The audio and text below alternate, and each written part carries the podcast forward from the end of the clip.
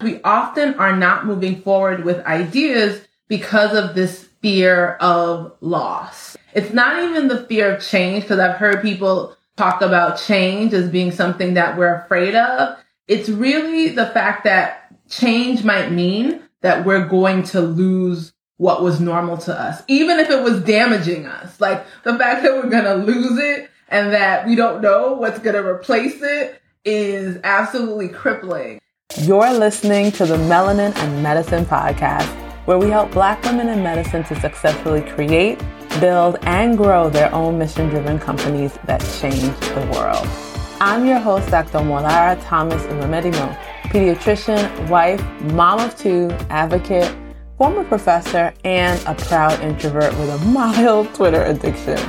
After losing the ability to walk and being diagnosed with an autoimmune brain disorder in 2019, I decided to finally stop normalizing my life of struggle and self-sacrifice and start living in my purpose.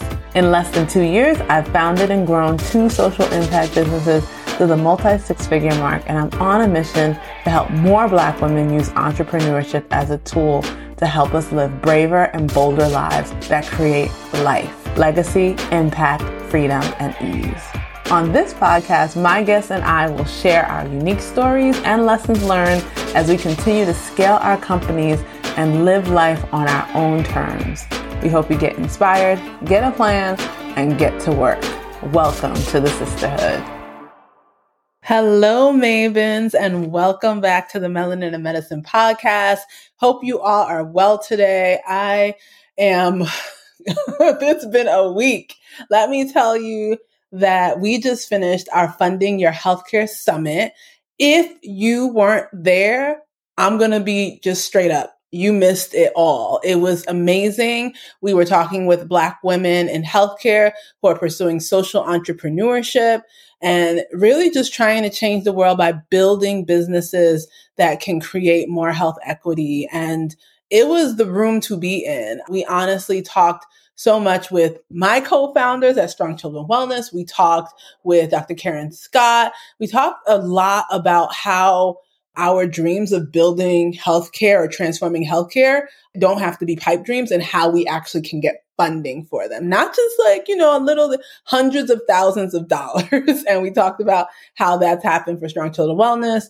We talked about how that's happened for Dr. Scott. And, it's just, I think, really inspiring. We had 5 sessions. We even at the end of it were able to have an action plan so that you created it and started to map out what you would need in order to be able to get the funding that would be pivotal for you to jumpstart your work. I remember talking a lot about social entrepreneurship and the fact that most of us think loans or venture capital are really the only places that we can go for external funding, and just we'll have to bootstrap, right? And use our personal savings.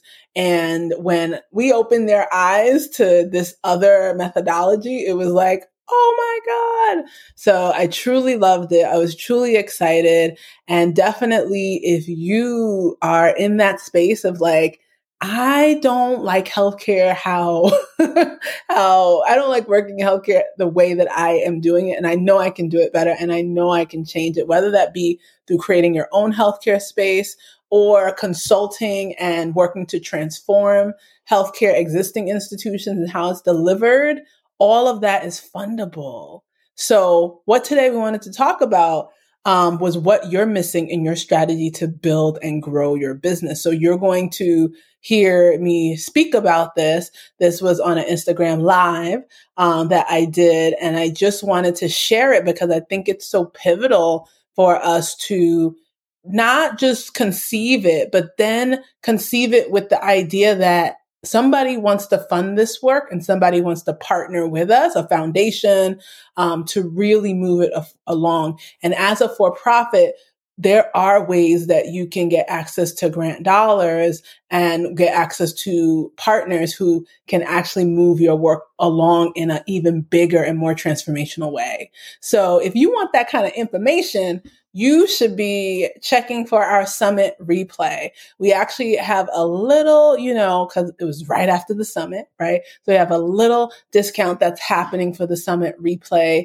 It literally is only $37. It's crazy, I know, because we offered at least tens of thousands of dollars of value in it, but this needs to go to absolutely everybody and anybody. So I would love for you to make sure you get access to this. So make sure you text us. Yes, pause here. Text us at 516-855-3557. Once again, 516-855-3557. And text us funding replay.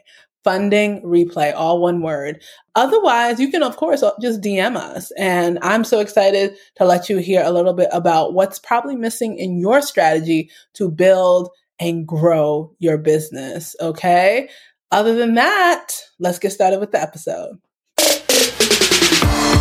As you know, my name is Omolara Thomas Uwemedimo. I am CEO and I am founder of Melanin and Medicine, which is a premier coaching company that really focuses on helping Black women physicians pivot into their purpose. And often the purpose looks like starting a business. And so we help them through that journey.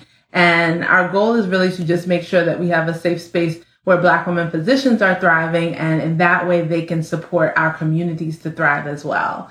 And so I'm super excited because we're going to be talking about basically what's missing in our strategies to build and grow our businesses, okay? And so often there are a number of big issues that sometimes we don't think about as Black women physicians when we are building our businesses.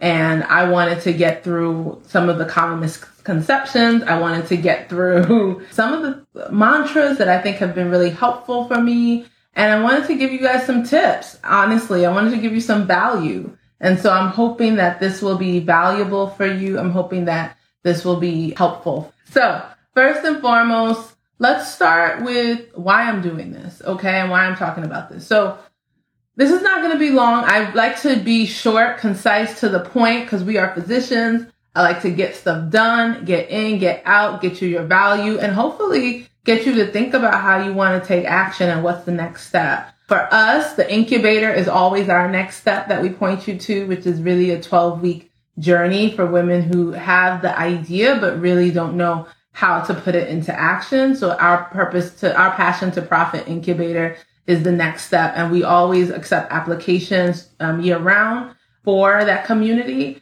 And it's at bit.ly/passion-to-profit-apply. So you can always go there, and you will be able to get all of the goods in terms of how you can potentially start your business. So first and foremost, I wanted to talk a little bit about what I believe is what we're getting wrong about business coaching a bit. And I don't want to say it pisses me off, but I do want to say that is sometimes a little bit irritating. And so I wanted to talk about that a little bit.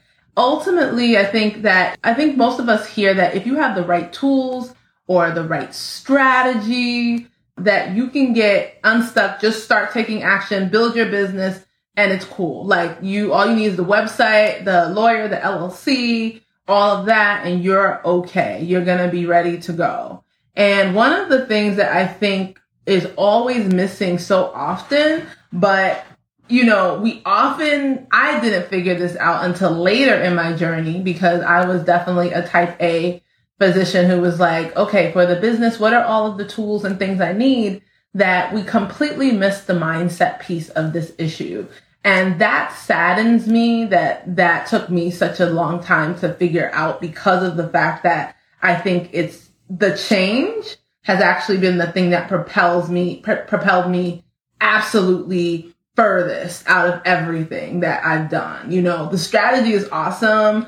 The business strategy, the marketing, the sales, all of that is amazing. But the mindset piece has been absolutely transformational in moving forward and getting to where I want to be. And a lot of times we often are not moving forward with ideas because of this fear of loss. Okay. It's not even the fear of change, because I've heard people talk about change as being something that we're afraid of. It's really the fact that change might mean that we're going to lose what was normal to us, even if it was damaging us. Like, the fact that we're going to lose it and that we don't know what's going to replace it is absolutely crippling. I know it was crippling for me in terms of losing a position or my associate professorship or whatever, and not knowing that what was on the other side was going to be actually as fulfilling, not want to say fulfilling,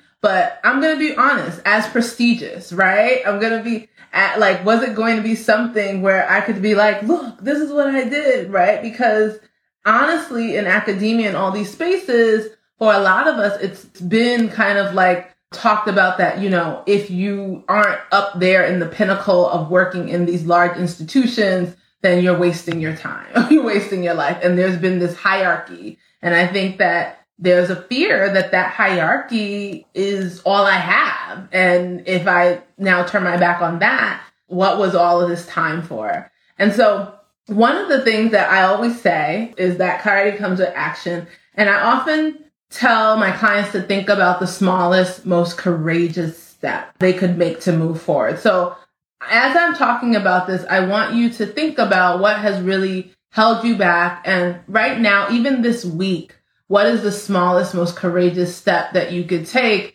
in moving your business forward, in really not settling for the fact that, oh, well, I need this, so I'm just going to sit back and not move forward. So what is that for you? I want you all to think about that, because as we talk about what's missing in our strategy, a lot of times it's the lack of mindset around recognizing that there is power that you have, that you do have some element of the ability to change your circumstances and some element of control. And so what is that for you is going to be really important. I also have, instead of focusing on the long goal, focusing on interim goals has been really helpful. There's also the pressure of the change to be super successful off the bat and highly lucrative from the beginning.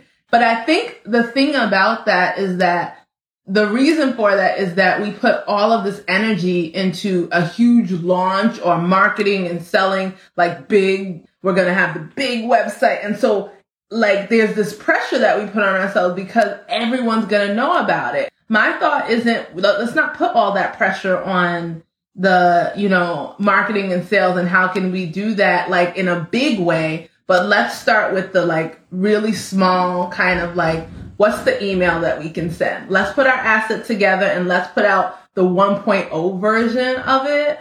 And maybe we don't even need a website to move that forward, you know? And I think that that's really important to recognize that.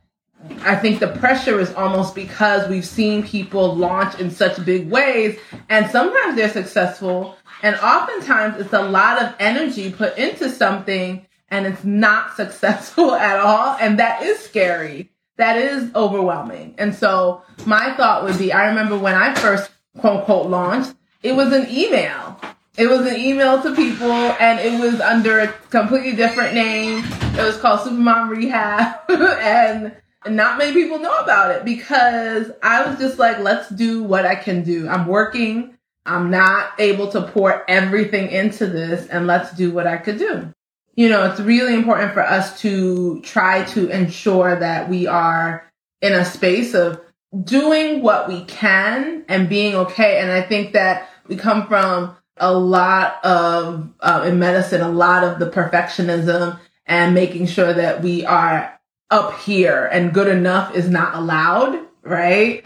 Or here's what you get. Like, it has to be up here. And I think entrepreneurship has been really exciting to test those waters of, what if I just put out good enough? Like, will people buy that? And oftentimes, if it's valuable and you worked on it, right, a little bit, and you have something there, yeah, right? It's not going to be mainstream. Everyone's not going to buy it like hotcakes. But your early adopters, the people who really need it, will go to you and be like, yes, finally you have created this for me. And the thought is, how do we get connected to those early adopters? And we'll talk We don't talk a little bit about that here, but we definitely talk more about that inside of our community.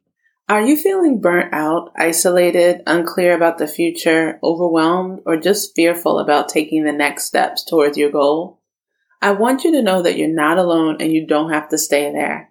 I know this because I was you. And as Black women in medicine, we do so much for others that it's easy to say that our needs and our goals and priorities don't matter. Well, they do. And you do. So I want to invite you to learn more about our Empowered community and our signature programs. Empowered is the only community helping elevate, educate, and empower Black women in medicine in a safe space with our unique success system that helps them to rediscover their purpose, refine their skills, create a strategy, and build the team that they need to achieve their vision without struggle or resorting to self-sacrifice.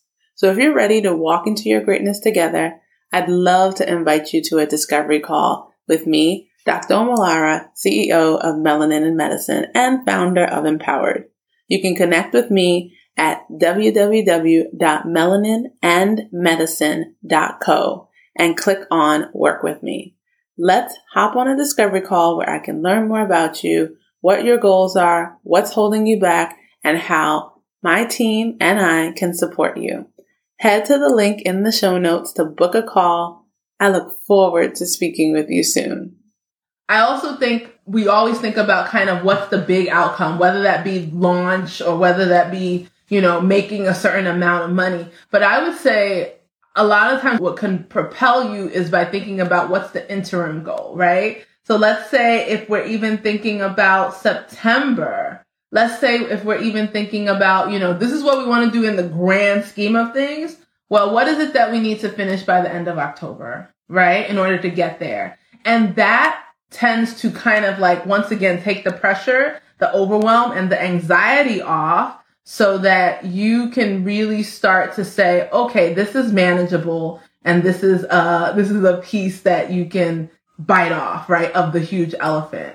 And when we keep doing that and we keep using interim goals and celebrating those goals and recognizing what we could have done differently to maybe reach that, even that small goal a little bit faster or without as much pain, then it allows for us to do it again and again and do it smarter each time. I think the other thing that I wanted to think about here is, where do people most struggle? And I think most of us struggle in terms of how to stay motivated, right? I think that we have so much going on. And then when you have something that isn't kind of done yet, and you know what you want it to look like, but right now it's just like, pieces of it. It's hard to stay motivated. And I think the other piece that we get caught by is the fact that we think that everyone should be motivated by to-do lists. And everyone is not motivated by to-do lists. So Gretchen Rubin, who I always quote, she has her 4 tendencies quiz, and she talks about motivation and expectation, right? And so the to-do list people, who are like the upholders, are motivated by that internal expectation that I wrote this down as something that I need to do and I'm going to do it. Now, only a small percentage of us in the world are upholders, people who can write something down, expect themselves to do it, right? And then do it. Like that's not me, just by the way. That's not me. But I think the other piece of this is recognizing that doesn't mean that all is lost for the rest of us. It means we have to figure out what are our motivators. And a lot of us are, pushed by external motivation. So she talks about obligers, which is a huge amount of us, of the fact that a lot of us are motivated by other people, like having something that we have to present to other people, or deadlines, or holding ourselves accountable to other people. And I think what that does is it takes the pressure off of feeling like, why didn't I get this done? I wrote it down. I put it in my planner. And it's like, no, we have to recognize who we are and then work with that, right? And so if I know that I'm a rebel, which is my tendency, and I know that even if people have a deadline, that doesn't matter to me. Even if people are hoping I do it, that doesn't matter to me. what matters to me is how I'm perceived and what people will think of who I am internally. That matters to me. So if I know that I don't submit this or give that people will have a perception of me that is different from how I see myself or how I want to be seen, that motivates me. And that's really helpful for me in terms of thinking about going straight there when I know I have something to do. Well, if I don't do this, like, what are people going to think? What is this going? Is that going to be how I like want to be seen? And that puts the fire under my belly. So I definitely, I want to transition into kind of what are the tools that can be helpful. So I have three things, and those of you who know me usually know I love three. It's just easy to remember, but I have three things that you can do. So number one, you can audit the past, which means, oh my gosh, I sounded really New York there. Audit. You can audit. So you can audit the past. I don't even know how to say it correctly, but you know what I'm talking about. And what I mean by that is looking at the challenging tasks that you have accomplished in the past, right? What are the tasks that the things that were challenging for you? And maybe what are the things that you did? Like, I want you to take you can audit any past challenge, like that was pretty robust, and think about what were the things that got your butt into gear in accomplishing it, right? And so that you don't have to feel like, oh, how am I going to approach this? How about you use lessons from what you did before to support you? So you don't feel like, I don't even know where to start, and look at it. Was it that I talked to friends first? Was it that I wrote everything down? Was it that I like to plan? Was it that I needed to do creative things to get my juices flowing? Was it that I need to rest? So what was that, that helped me, and start to put those down. The second thing is assessing your tendency, which we just talked about. So go over and Google and head over and look at what your tendency is and figure that out through that quiz. And then the third thing is thinking about what's the habit that you need to create in order to get whatever is done. Like, there's something where you have to do a repeated behavior over and over. It might be sitting down and writing your plan, right? It might be making time to write your plan. It might be taking time to hash out whatever. For me, I have to do some slides. So it might be taking some time out each day to work on those slides. One of the most premier habit researchers is James Clear, and he wrote the book Atomic Habits. And he offers the fact that to make a behavior repeatable, it has to be four things. It has to be easy, meaning if it takes us going over, the Red Sea to go to get the thing done, we're not going to repeat it. We're not going to do it. It has to be obvious, meaning that it has to hit us in our face. I often use the gym example where a lot of people, in order to go to the gym, you might put your gym clothes on, or you might put them right next to your bed. So it's easy for you, or your sneakers. Then he talks about making sure that it's attractive, doing it. What is the thing that you love about it or whatever? For me, going on my Peloton, I love the music, the playlist. So it's okay, that I'll go on because I get to hear all of the music that I love. And then, is it satisfying? What do you do at the end of it? Do you get to, have a little snack? Do you get to scroll and give yourself some numbing time or whatever? So it's just important to think about how you can create a habit, or how you can build a behavior that's repeatable and make it become a habit. And so making sure that if you look at what you need to do, is it easy? Is it obvious? Is it satisfying? Is it attractive? And then making sure you fill in the gaps for that thing that you want to get accomplished. So really quickly, I just think, I think that's the big piece, but I think using these strategies has been really exciting, as I saw one of my clients finally put together her business proposal just by finally getting the mindset together. It wasn't that she didn't have the information or she didn't have everything, and she was able to identify her tendency as an obliger and have someone else hold her accountable, basically tell someone else, hey, this is what I need to get done by this time. And I think the other piece was envisioning why she was doing this, seeing what the bigger plan was, but then being okay, the business proposal is my next interim goal rather than my big goal is to create this whole thing. And not long after that, she was able to get her first investor. And so I think it's just really important for us to recognize that even at this point where we are building or growing businesses, we really have to, or whatever it is you're doing, we just have to recognize